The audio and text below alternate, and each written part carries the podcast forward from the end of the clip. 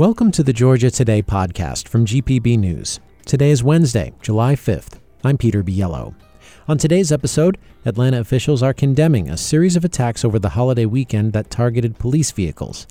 WIC farmers markets begin this week in central Georgia for families in need, and we'll break down a busy weekend for athletes, including the results from the Peachtree Road Race. These stories and more are coming up on this edition of Georgia Today.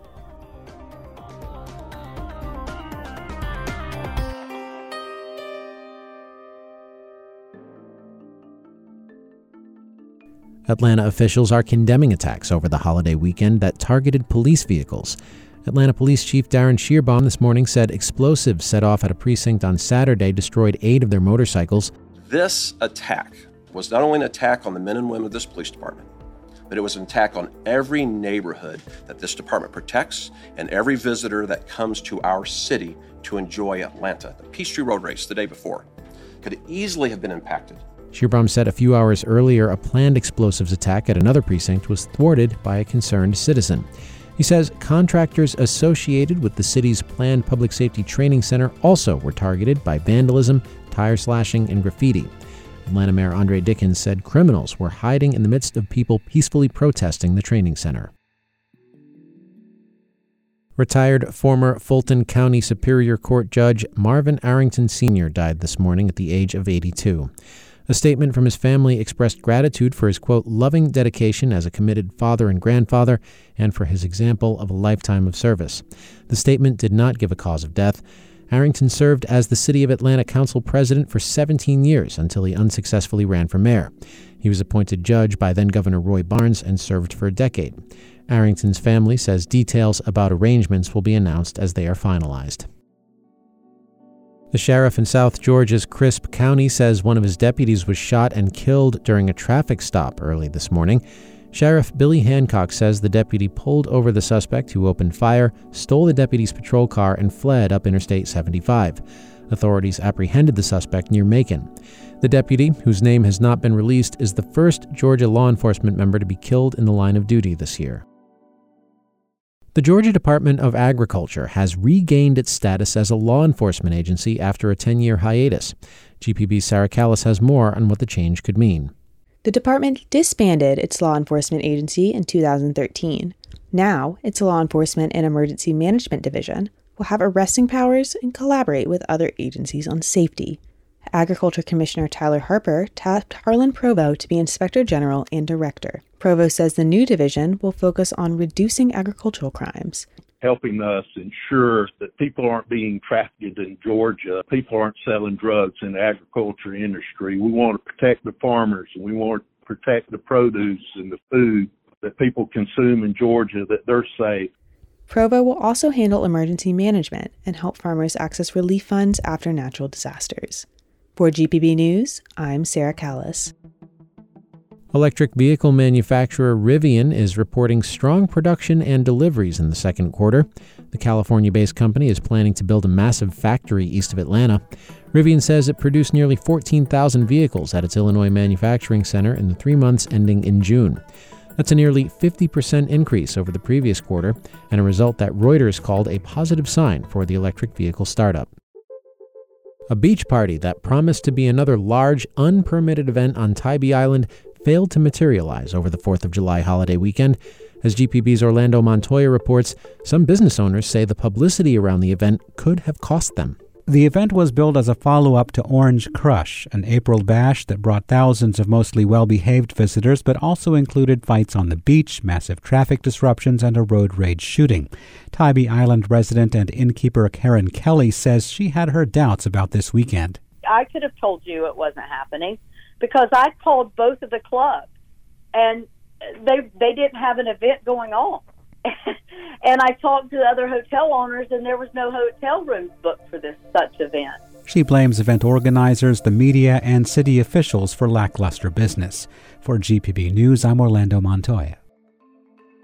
Georgia public transit systems are getting $7 million as part of the state's new Transit Trust Fund.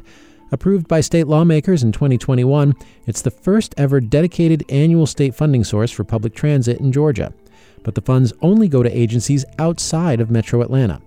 Georgia Department of Transportation spokeswoman Natalie Dale says 51 transit systems received awards in the fund's first fiscal year, which ended last week.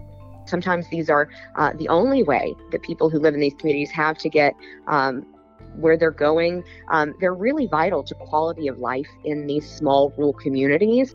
Among other awards, Athens Clarke County plans to create a bus link to Metro Atlanta's MARTA system. The fund leaves MARTA as the largest public transit agency in the country without a dedicated annual source of state funding. MARTA, however, occasionally does receive large state appropriations for individual projects. The MARTA Public Art Program Artbound has announced artists to create eight mosaics that will be installed on platform levels at the Five Points Station. Four artists were selected from a pool of more than 150 candidates. MARTA says the project will give their largest and busiest station a makeover for the first time since the late 70s. The mosaics will serve as both navigational aids and visually striking art pieces. Several local farmers markets this summer will serve women, infants, and children as part of a supplemental nutrition program that helps to feed almost 200,000 people every month. GPB's Sofi Gratas has the details. WIC farmers markets begin this week in central Georgia as part of an annual program sponsored by the State Public Health Department and the USDA. Mary Walcott is the WIC program coordinator for Bibb County, which will host its market from July 24th to 28th. How I always explain it to my participants is Farmers market is a special time where we give you extra money allotted at no cost to you for your family. To pay for fresh produce, WIC participants will need to pick up vouchers at their local health department first. Although Georgia replaced paper vouchers with electronic benefit cards last year to make grocery shopping easier, Walcott says logistical issues means the state will likely wait until next year to roll those out for farmers market purchases. For GPB News, I'm Sofi Gratas in Macon. Northwest Georgia's Rome has completed a long running project to install historical markers on downtown buildings. The city administered program placed a total of 45 plaques on commercial buildings in Rome's downtown corridor, Broad Street. Unlike many historic plaques, the ones in Rome include more than just a building's date. Ann Pullen spearheaded research for the project on behalf of the Rome Area Heritage Foundation. We tried to put a little history of the building on each plaque, which has proved a bit more difficult to do than we thought it would uh, because we've had to narrow down a lot of history of the buildings and distill it into one sentence. Pullen says Rome's Downtown Development Authority and Broad Street businesses paid for the plaques in the interest of boosting foot traffic in the corridor. Federal wildlife officials have proposed adding a rare southeastern mussel to the endangered species list. The southern elktoe is a freshwater mussel found only in the Apalachicola, Chattahoochee, and Flint River basins. GPB's Devin Wald has more. The U.S. Fish and Wildlife Service says the species has disappeared from most of its range and only six populations still exist.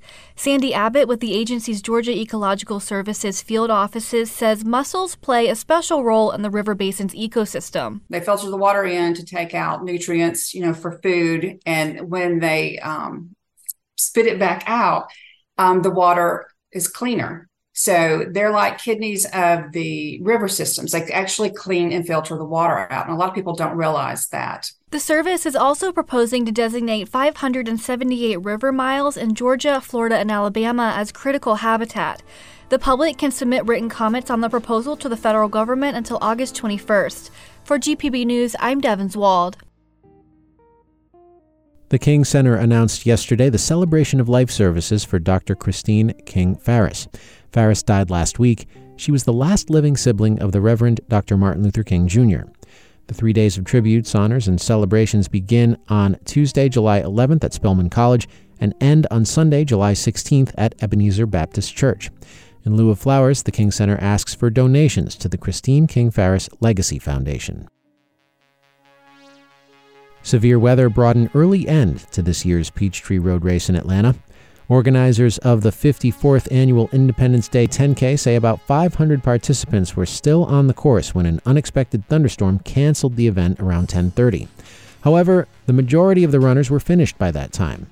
Kenyan Charles Langat won the men's race in just under 28 minutes. Ethiopian Fotyen Tesfay won the women's race in just under 31 minutes. Last year's winner and this year's favorite, Senbere Teferi, veered off course just before the finish line. She appeared to follow the motorcycle pacing the course as it veered off ahead of the finish line. Daniel Romanchuk won his sixth consecutive men's wheelchair race, and women's wheelchair winner Susannah Scaroni won her third, and Cece Page, an Atlanta graphic designer, won the finisher's shirt design contest. In other sports, the Atlanta Braves almost made it to 10 wins in a row last night, but in extra innings, the Cleveland Guardians pulled off a 6 5 victory. The loss ended what many fans had considered a continuation of the red hot month of June, when the Braves started winning and seemed unable to stop. Ronald Acuna Jr. extended his hitting streak to 15 games last night. The four time All Star outfielder is the first player to reach 20 home runs, 40 stolen bases, and 50 RBIs before the All Star break. Righty Michael Soroka is expected to get the start for the series finale for the Braves tonight. In basketball, the Atlanta Dream face the Los Angeles Sparks tonight. And Atlanta United announced today that it has acquired $300,000 in 2023 General Allocation Money, or GAM. That's extra money for players' salaries. The club also acquired $100,000 in GAM for next year and a 2023 international roster slot from the Colorado Rapids in exchange for Andrew Gutman. Atlanta could also acquire up to $150,000 in conditional GAM if Gutman reaches performance thresholds during his time with Colorado. Major League Soccer's secondary transfer window officially opened today and will remain open until Wednesday, August 2nd. Atlanta United will travel to face CF Montreal on Saturday. And that is it for this edition of Georgia Today. We do appreciate you tuning in. Hope you had a great holiday weekend. If you want to learn more about any of these stories, visit gpb.org/news. And if you haven't subscribed to this podcast yet, now is a great time to do it. We'll be back in your podcast feed tomorrow afternoon with all the top stories in the state. And if you've got feedback about anything you hear on this podcast, or if you get a story idea, something you want to hear on this podcast, let us know. Send us an email. The address is georgiatoday at gpb.org. I'm Peter Biello. Thanks again for listening. We'll see you tomorrow.